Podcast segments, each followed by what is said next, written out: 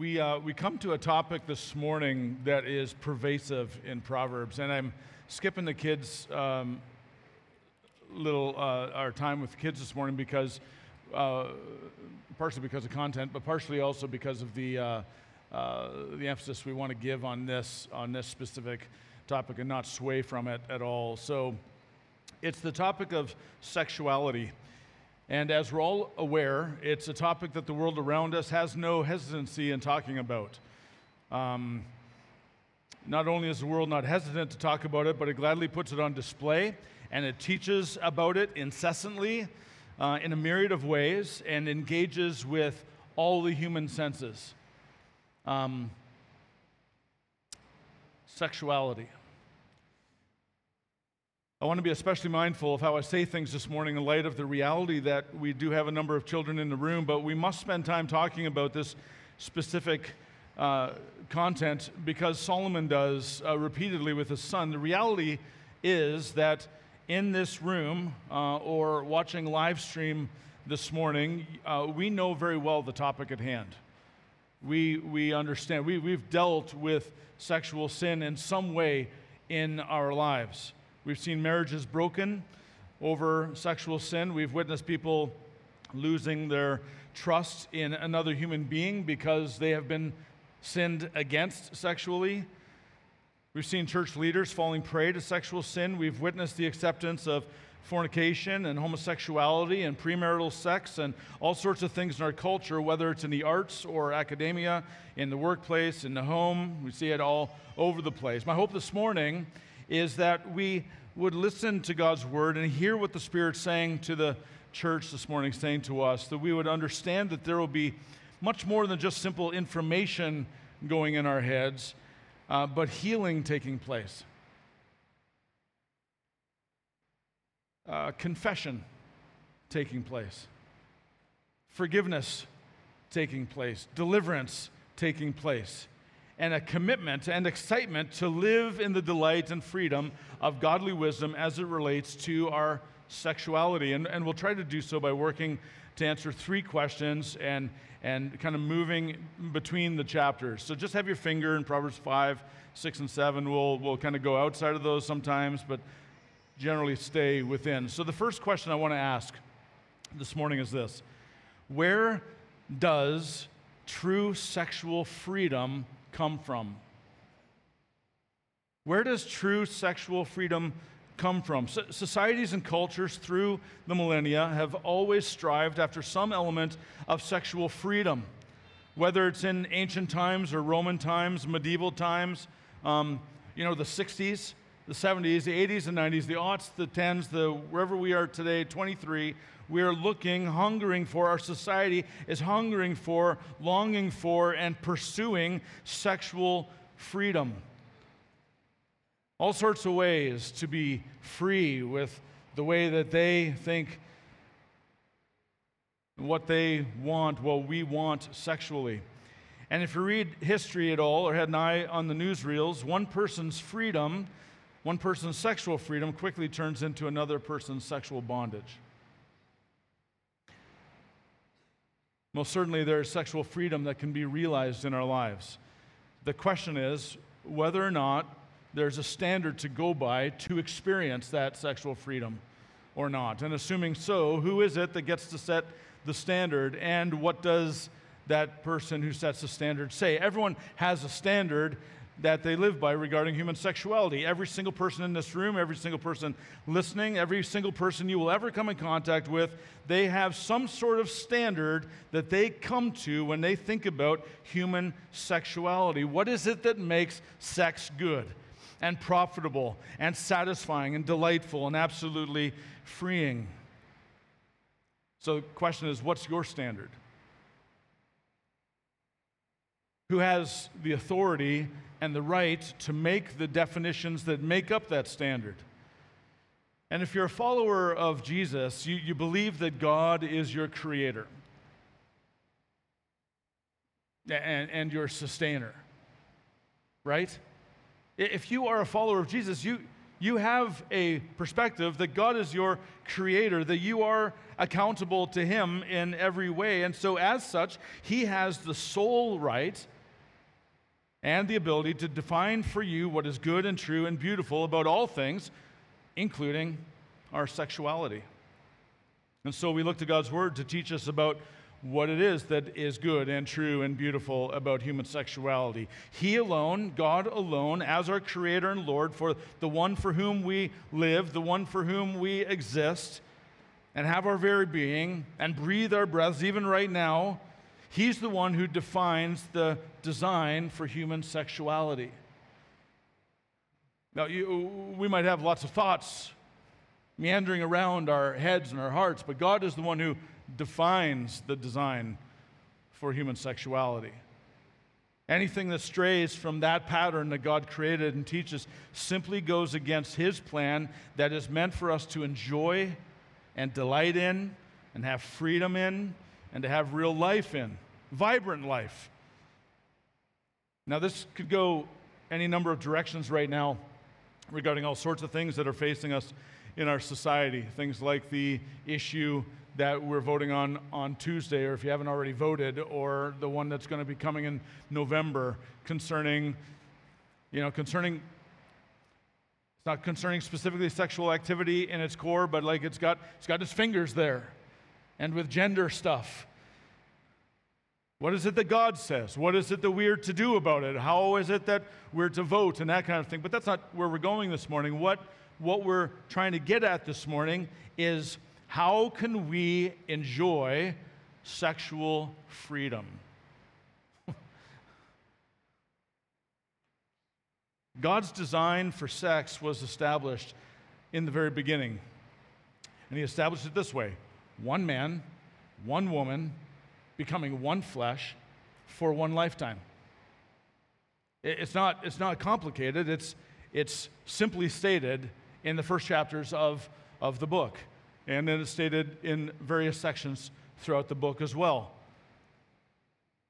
Quoting from the first book of the Old Testament, Jesus stated in Mark chapter 10. So this is, this is the Jesus we follow. This is the, the Jesus who, who, um, who saved us and who, who is our Lord and our King. He says, But from the very beginning, God made them male and female. Therefore, a man shall leave his father and mother and hold fast to his wife. Now, he's speaking specifically about marriage there, right? In that picture are one man and one woman, not two men, not two women, not some other conception as our culture would like to dictate. God's beautiful design his glorious design from the very foundation of the world is one male and one female. Two genders that he created in his image, equal in value, but purposefully different from one another to display the greatness of God's glory, that we might experience great greatness in his joy in him and, and greatness in his glory as we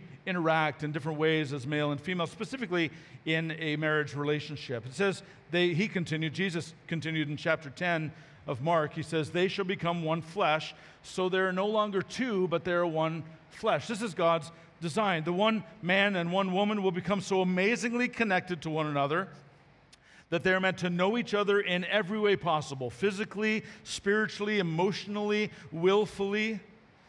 And ideally, when one person experiences the other, what one person experiences, the other person will experience as if it were happening to them. There's a, there's a, almost a, a growing symbiotic relationship that happens in a marriage as one flesh, two people joined in one flesh. God's design is that. Joys in life shared together, sorrows are shared together, everything is shared together. And so God's design is that the bond that a husband and wife have is as close as humans can experience in two becoming one flesh because it includes this sexual experience as well that is deeply relational, emotional, and intimate.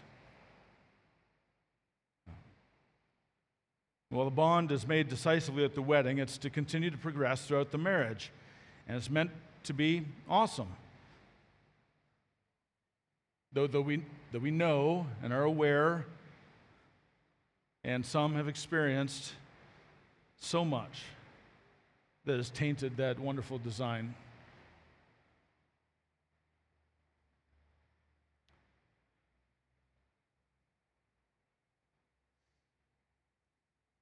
Something meant to be a great gift is turned on its head and creates trauma and destruction.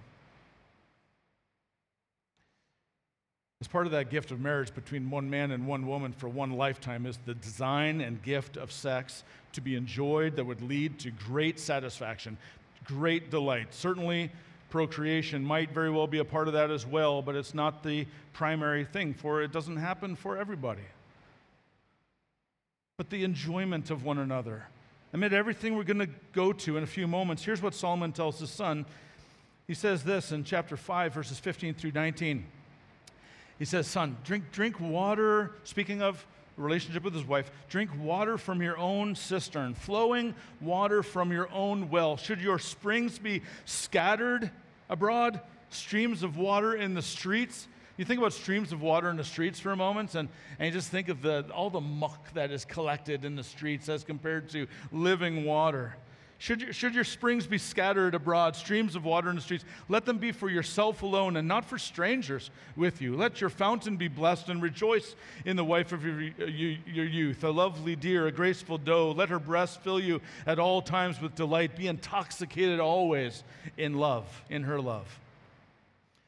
Now, Solomon uses some clear metaphors to encourage his son towards a kind of wonderful, intimate relationship with his wife and his wife alone that sounds you know, sounds, frankly, if you read that properly and you read Song of Solomon as well, it's, it's rather enjoyable. Blessing and satisfaction and delight and, you know, intoxication. This is the kind of clarity we see in what God designed as so very good and for our delight and for His glory. Ultimately, God's design is for a man and woman to enjoy and delight and be satisfied with kind, generous, loving, and absolutely monogamous sexual activity inside the confines of covenant marriage. This is the design of God in His Word that is meant for us to experience deep satisfaction, deep delight, very real freedom, sexual freedom, as it relates to all of our sexual activity. True sexual freedom does not come from the world. True sexual freedom does not come from Hollywood. True sexual freedom does not come from within the flesh. True sexual freedom comes from God Himself the, the, the Word of God is profitable, as Paul would say in the second letter to Timothy. It's profitable and helpful in this way, specifically concerning sexual activity and integrity and wisdom. And one of the things that's alluded to in our long text today is that the teaching on God's plan and design is something that's clearly to be, to be something that's taught in families and not left for the systems and structures of a godless society who doesn't fear God to teach. And I, am I'm, I'm, I'm not even talking about school systems, I'm talking about Netflix and, and Amazon Prime and, and Disney and whoever. There's all, it's all teaching, teaching, teaching, teaching, and it's not to be left to them. Consider three specific places in, in our text where the father speaks to his son about this topic. And just, just catch this is, this, is, this is Solomon speaking to his son. Proverbs 5 1 and 2. My, my son, oh, be attentive to my wisdom, incline your ear to my understanding, that you may keep discretion and your lips may guard knowledge. Or chapter 6, verses 20 and 21. My son, keep your father's commandments and forsake not your mother's teaching. Bind them on your heart always, tie them around your neck. Or, or, Proverbs 7, verses 1 through 3 My son, keep my words and treasure up my commandments within you. Keep my commandments and live. Keep my teaching as the apple of your eye. Bind them on your fingers. Write them on the tablet of your heart. This is, a, this is a, an appeal from a father to a son. It's, it's, not a, it's not simply an appeal where he takes his son on a, on a weekend retreat and has the talk with him. Not that there's anything wrong with that. It's that as they're parenting, as they're walking and talking, Deuteronomy 6, as along your way you're teaching and talking, and it is the most normal thing ever and not some awkward situation. This is, this is the reality that goes straight to God's word and doesn't simply point out all the dangers, although all the dangers are plentiful, and there's plenty here to, to consider just in these passages, in, in these few chapters. But if we go into the Old Testament or, or the New Testament, there's just danger galore as it comes to sexual sin.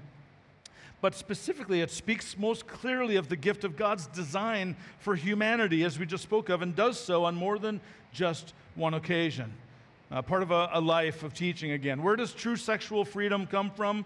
Sexual freedom and joy and satisfaction comes from the Lord. It is not separate from the Lord, it comes from the Lord. You want to know how to live in sexual freedom and sexual joy and satisfaction in every way. Don't go anywhere else but to what the Lord has to offer here regarding sexual activity, designed to be between one man, one woman who joined in the covenant of biblical marriage for one lifetime for the glory of God and their joy. And, and just to be clear, uh, this, this is absolute repetition, but to be clear, let me say it one more time.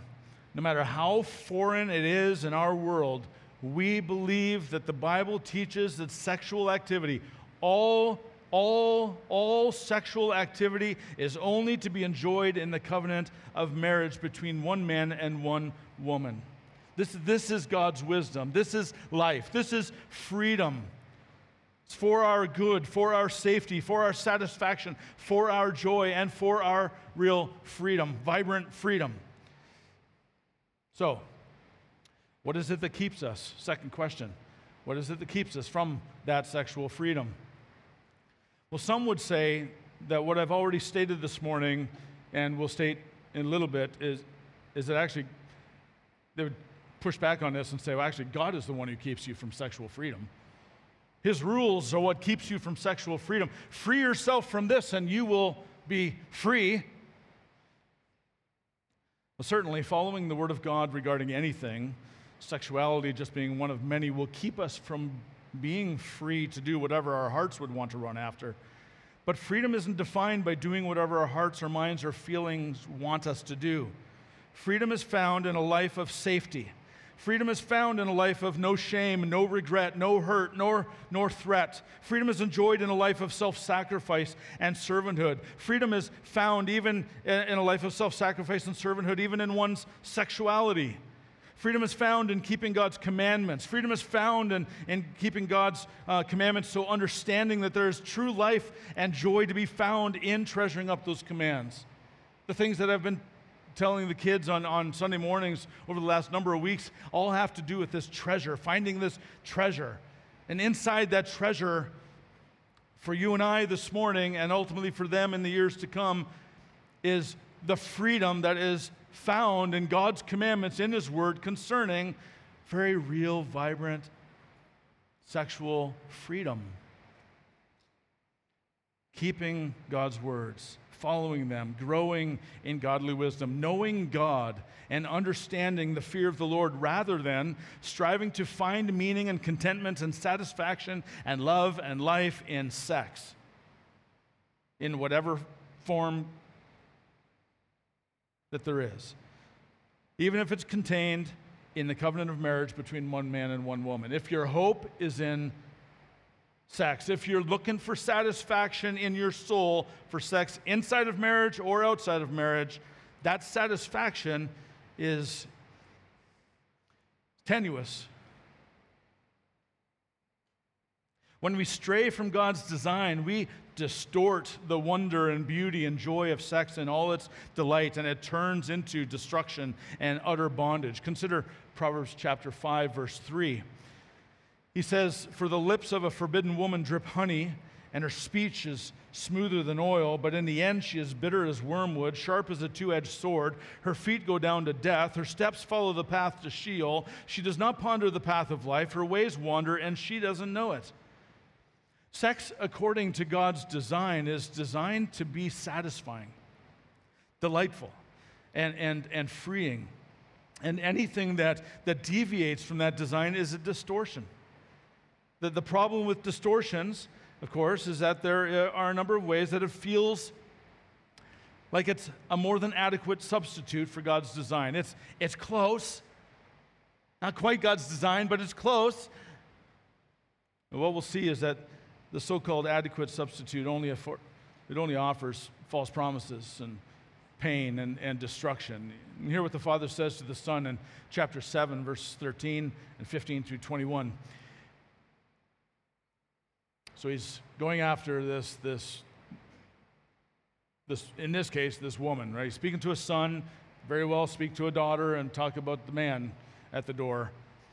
So this son is walking up, or this guy, this, this, this young man or whatever, is walking up and pursuing some sort of sexual excitement with this strange woman. And it says she seizes him and kisses him. And with bold face, she says to him, I've spread my couch with coverings, colored linens from Egyptian linen. I've perfumed my bed with myrrh and aloes and cinnamon. Come, let us take our fill of love till morning. Let us delight ourselves with love. For my husband, he's not at home. He's gone on a long journey. He took a bag of money with him. Full moon, he'll come home. And with much seductive speech, she persuades him. With her smooth talk, she compels him. The reality is, sexual sin is persuasive and, and oh so seductive because it offers immediacy. You can have it now. It appeals to the senses. It will look and it'll taste and smell and feel good. It's, it's love without commitment. Uh, well, it's not quite love with, not real love, but it is kind of couched in love kind of context without commitment or strings attached. And so it puts you in control. It's attractive and, and it's easy and it goes directly for your heart, right to the desires. I want and I will get and I will feel good about it. It's, it's, it's Ashley Madison. It's, it's pornography on your phone. It's the flirtation at work or at the restaurant or on the road trip, road trip. It's the long look that's filled with longing or desire of someone who isn't your spouse in a one woman, one man for one lifetime covenant. And in our 30 years of pastoral ministry and in my own experience, sexual temptation is very, very powerful for both men and women. There's almost nothing like it. The draw, the intensity.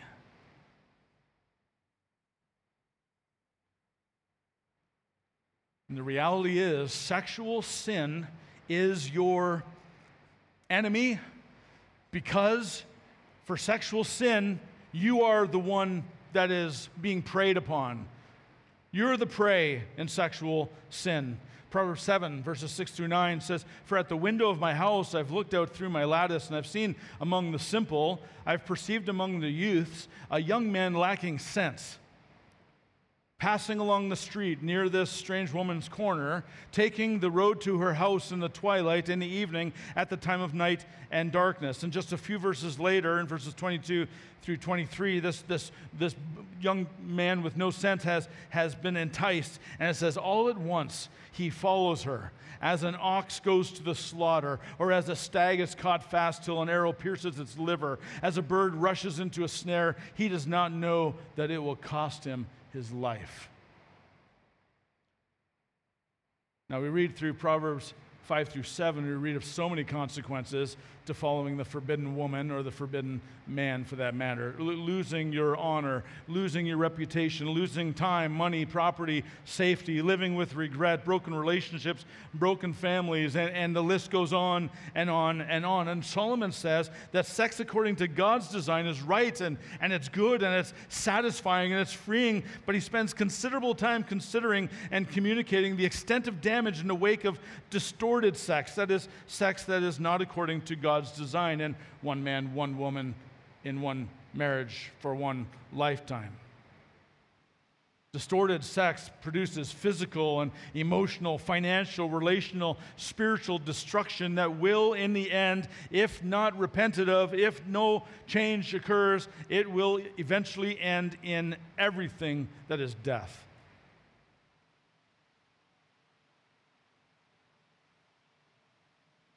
Proverbs 7 21 through 23.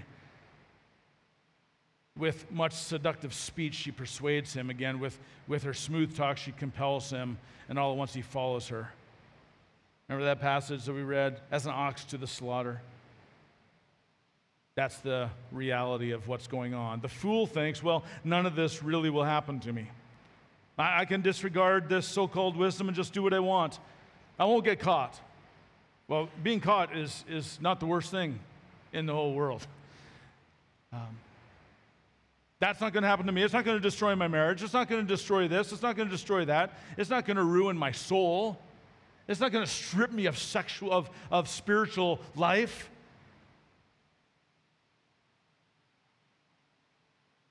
Maybe it's, well, I'm just going to give in this time and, and then I'll repent and change later. Or maybe you think to yourself that, you know, because you're not really, you know, having sexual intercourse, it's not really sex. All of those twisted lie from, from Satan himself. That's why Solomon says in chapter 6, verse 27 and following Can a man carry fire next to his chest and his clothes not be burned? Or, or can one walk on hot coals and his feet not be scorched? So is he who goes into his neighbor's wife. None who touches her will go unpunished. I read this quote last week somewhere. I don't have a, I don't have a name to be able to cite it to, but it's, it's not my quote, so somebody else's. But, but I thought it was good. He said, he said this, or she, whoever Sex is like fire. In the fireplace, it keeps us warm. Outside the fireplace, it burns the house down. If you play with fire, you will get burned. Now, think about the short list of distortions to God's good design for sex between one man and one woman for one lifetime in the covenant of marriage. Lust, adultery, extramarital sex, premarital sex, pornography, strip clubs, prostitution, human trafficking, rape, sexual abuse, incest, bestiality, polygamy, polyamory, masturbation, orgies, swinging, homosexual and lesbian sex, and the list could go on and on and on. Far from some sort of ancient system of rules that doesn't understand modern humanity, all of these, among a number of other distortions, deviate from God's design for human sexuality. God is the one who is the designer, remember, of human sexuality. He gets to decide what is good and true and beautiful and satisfying, freeing, because as our creator and designer, He designed it and He knows what we need to have a life that is thriving Boundaries that the world sees as things that keep a person from freedom are actually the gifts of God to keep us from having our house burned down on account of distorted sexuality, but actually warming the home and giving us the satisfying freedom that we truly long for. Leads us to the third question how is it we can enjoy the sexual freedom God promises? Solomon tells his son in no uncertain terms to make wisdom his first love. We've seen in weeks prior, seek first the kingdom of God kind of language. That's this same kind of language. Make wisdom your first love. Listen to these passages as the father pleads with the son repeatedly. He says this back in Proverbs 4. He says, Get wisdom. Son, get wisdom. Get insight. Do not forget. Don't turn away from the words of my mouth. Don't forsake her. She will keep you and love and love her, and she will guard you. The beginning of wisdom is this get wisdom, and whatever you get, get insight. Prize her highly, and she will exalt you. She will honor you if you embrace her. She will place on your head a graceful garland. She will bestow on you a beautiful crown. In Proverbs 7, verses 4 and 5, he says this Say to wisdom, say to wisdom, Oh, you're my sister, and call insight your intimate friend to keep you from the forbidden woman, from the adulteress with her smooth words. And, and where is it that you get that wisdom? Where is it you get wisdom according to all we've been considering these last number of weeks? Is it not? Is it not wisdom from God? It's given from God, and primarily it's given from God through His book, through His Word through the wisdom that is here, where we come to see that God and His Word are true joy. They really are garlands for the neck. They really are more precious than silver, not just poetically, they truly are more precious than silver, and on and on. It's through the Word of God, by the power of the Spirit, that we come to know God, that we come to know why we exist and have our being, that we come to find the one who gives us all the satisfaction we need to truly grow and live our days before our gracious God with fear and with wondering and, and joy that He loves us and He's bestowed His love on us and given us this perfect sacrifice of Christ, knowing that it's for Him again we exist and where true contentment is found. For God's word, Lady Wisdom, is one who will guard and protect us. If you're, if you're at whatever place you are in your battle against sexual sin this morning, Lady Wisdom, you're looking, you're looking for help, right? You're looking for help. Lady Wisdom, God's word, will guard you and will protect you. Pursue wisdom, Solomon says. She will keep you and guard you. She will deliver you from sexual immorality. It's Lady Wisdom, the Word of God, who helps us see the true nature of the temptation, points us to the escape route. Remember, no temptation has taken you, but that which is common to man. But God, who is faithful, will not suffer you to be tempted above that which you are able, but will, with the temptation, also make a way to escape that you may be able to bear it. And one thing I said earlier was sexual sin is so strong.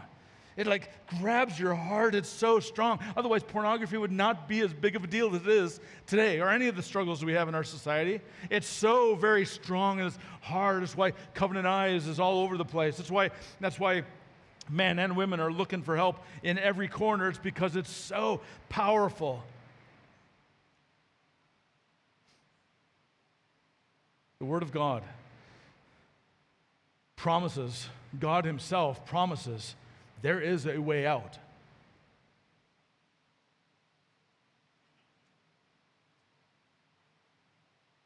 Lady Wisdom will guard you. God's word, taken into the heart, dwelled richly upon, will guard you, protect you. Lady Wisdom will show you why sexual morality is wrong and destructive outside of or inside a marriage. Lady Wisdom will give us a good shake to get out of our stupor and remind us of the deadly consequences of sexual sin, whether we're married or not. She'll remind you that sexual sin will affect you physically. She'll remind you that it will ruin you financially. She'll remind you that your reputation will be destroyed. She will remind you that your, uh, your family will be broken apart and it will be found out, not to mention it is um, a, a fast road to death. Lady Wisdom will guard us and protect us from walking down a road that leads to death. Lady Wisdom also trains us for the battle we're in, and it is a battle. Lady Wisdom trains us to teach our hearts. Proverbs 6 23 24 says, My son, keep your father's commandments and forsake not your mother's teaching. Bind them on your heart always, tie them around your neck. When you walk, they will lead you. When you lie down, they will watch over you. When you awake, they will talk with you. For the commandment is a lamp, and the teaching is a light, and the reproofs of discipline are the way of life, to preserve you from the evil woman, from the smooth tongue of the adulteress. And, and, please don't get caught up on the fact that the adulteress in this case is a woman. It's not always a woman, right? It's, it's, the fact is, it's sexual sin. Whoever, however, that's the point. God's word will be your light. God's word will give you all you need to enjoy what He has planned for you and to be free. And certainly, there are other helps that are available to us. They, they help us fight the battle over sexual sin. Um, there are tools that are out there, right? But, but one pastor rightly states this. And for those of you who, who have I, have had plenty of conversations over the years of pastoral ministry that, that totally, totally go in line with what Erik Raymond says.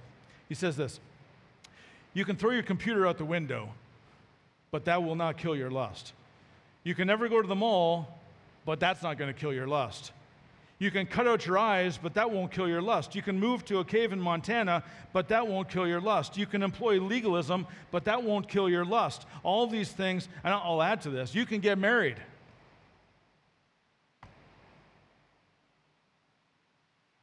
And it won't kill your lust. All of these things fall short because they're external amputations when we need a heart transformation. This is why, again, marriage doesn't solve the issue. Sex in marriage is a wonderful gift from God, but it can be distorted just as much as anything else. And, and even when sex in marriage is beautiful and honoring to God, it's not that which is meant to truly satisfy the longings of our heart. Sex in marriage is a gift, but it is not a cure for anything. Men and women just really need, we need heart transformation, and that only comes by the Word and the Spirit of God. This is precisely what Solomon tells his son. He says, Take the truth of God's word, son, and bind them to your heart. Bind them to your heart. This teaching and truth will become a light and lamp to your way, and it will lead you to not simply a more disciplined life, as though discipline solved much of anything, but a life where you are brought face to face with a greater joy, a greater beauty, a greater satisfaction and contentment in God. That God is so glorious and so beautiful that pornography, not near as much of a temptation as it was. By the power of the Spirit and the Word of God, our hearts are transformed and our desires changed for the glory of God. Just, just a couple of weeks ago, when we started into this reading through Psalm 119, in verse 9, uh, it's, a, it's a, a, verse that is just a, a wonderful promise. How can a young man keep his way pure? Say it with me. By guarding it according to your word. It's just not complicated. How can a young man keep his way pure? Well, by guarding it according to your word. We have to teach our hearts what is good and true and, and lovely. Namely, we have to be given eyes to see, again, that God is gloriously greater than that which is tempting us so viciously, so the desires are trained to love the right things. The right one who alone can satisfy. And, and we do so by being trained by the word of God. This is pursuing the wisdom of God as we've considered now for numerous weeks. Every culture has its bent towards thinking um, that if someone feels something, it must be right uh, or it must be natural. And certainly, if what you're feeling stands in alignment with God's true design, then, then certainly it is right. But if it's out of alignment with God's design, the problem isn't that the Word of God is somehow outdated or no longer relevant because our culture is so enlightened. It means that your feelings and your, your, your thoughts are misguided and, and your, your lives are endangered. And so, right there, we need to have our minds and our hearts renewed and realigned by the Word of God and by the Spirit through prayer. Well, Lady Wisdom, as God's Word also trains us to watch our steps. Proverbs 5, 7, and 8 says, Now, O sons, listen to me, speaking more now to more sons. Do not depart from the words of my mouth. Keep your way far from her, and do not go near the door of her house. Watch your steps. We know, don't we, when we're starting to stray? We know it's wrong, and instead of putting that sinful desire to, to death, we cultivate it instead of killing it. And before we know it, uh, we're the sheep walking to the slaughterhouse. When it, when it comes to sin, we have the power in Christ to put sin to death. We have the Holy Spirit guiding us, directing us, leading us, keeping us. And, and sadly, all of us at one time or another coddle our sin. We, we sit on it, sit, um, sit on it um, kind of, and, and, and, and kind of place it on the table before us to look at and, and wonder at. And we argue with ourselves whether or not it's going to be okay if I do that. And God's still going to forgive me, and yeah, He'll still forgive me, so I'm going to go ahead and do that, and somehow think it's not going to have an effect on you, but when it's full grown, it'll eat you alive. Lady Wisdom trains us to watch our steps and guard our ways by the power of the Spirit and the Word of God. Finally, Lady Wisdom trains us to re- remember our Redeemer. Proverbs 5 21 through 23 says, For a man's ways are before the eyes of the Lord and he ponders all his paths. The iniquities of the wicked ensnare him, and he is held fast in the cords of his sin. He dies for lack of discipline, and because of his great folly, he's led astray. You know, when it comes to sexual sin, every single one of us can be tempted. This is not a, a man's thing. This is, this is not just a woman's thing. This is not just a young man's or a young woman's thing. This is, a, this is an all of us thing. None of us have a clean track record. We're all sexual sinners. And Proverbs tells us that our ways are before the eyes of the Lord, and He does not miss a single step. Our iniquities and sins set a trap, and unless someone sets us free, Solomon tells us, along with the rest of the Word of God, it says that we will die. But the good news, right? But the good news is that there is hope. There is grace for broken, repentant sexual sinners in Christ. The Lord Jesus Christ is the only one who, who can redeem the life that sexual sin intends to destroy.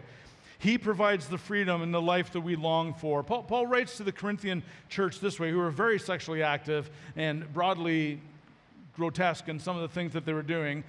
He says, Do you not know that the unrighteous will not inherit the kingdom of God? Do, do not be deceived. Neither the sexually immoral, nor idolaters, nor adulterers, nor men who practice homosexuality, nor thieves, nor the greedy, nor drunkards, nor revilers, nor swindlers will inherit the kingdom of God. That's a, that's a truth statement. And here's another truth statement. And such were some of you. And here's another true statement for those of you who have trusted in Christ. But you were washed, you were sanctified, set apart, made holy. You were justified. That means you were declared righteous before holy God in the name of the Lord Jesus Christ and by the Spirit of our God. Now, how is that possible? Well, on the cross, Jesus took on the bondage of our sexual sin. He was crucified not for his wickedness, he was crucified for ours. Jesus did not die for his foolishness, sexual foolishness. He, he died because of our sexual foolishness. No matter what you've done, no matter what's been done to you, no matter the path you've traveled, there is hope. There is forgiveness and freedom and healing and deliverance to be known and experienced in Christ. As a friend, if, if today you're currently playing with the fire of sexual sin, I pray that you hear what the Spirit is saying to us this morning. Wisdom tells us, God's Word tells us, confess it to God. Just agree, yes, I have sinned against you. Wisdom tells us to confess our sins to one another. So confide about your sin with a trusted person of your failings. Pray for one another that, that you would be healed, that you would be saved.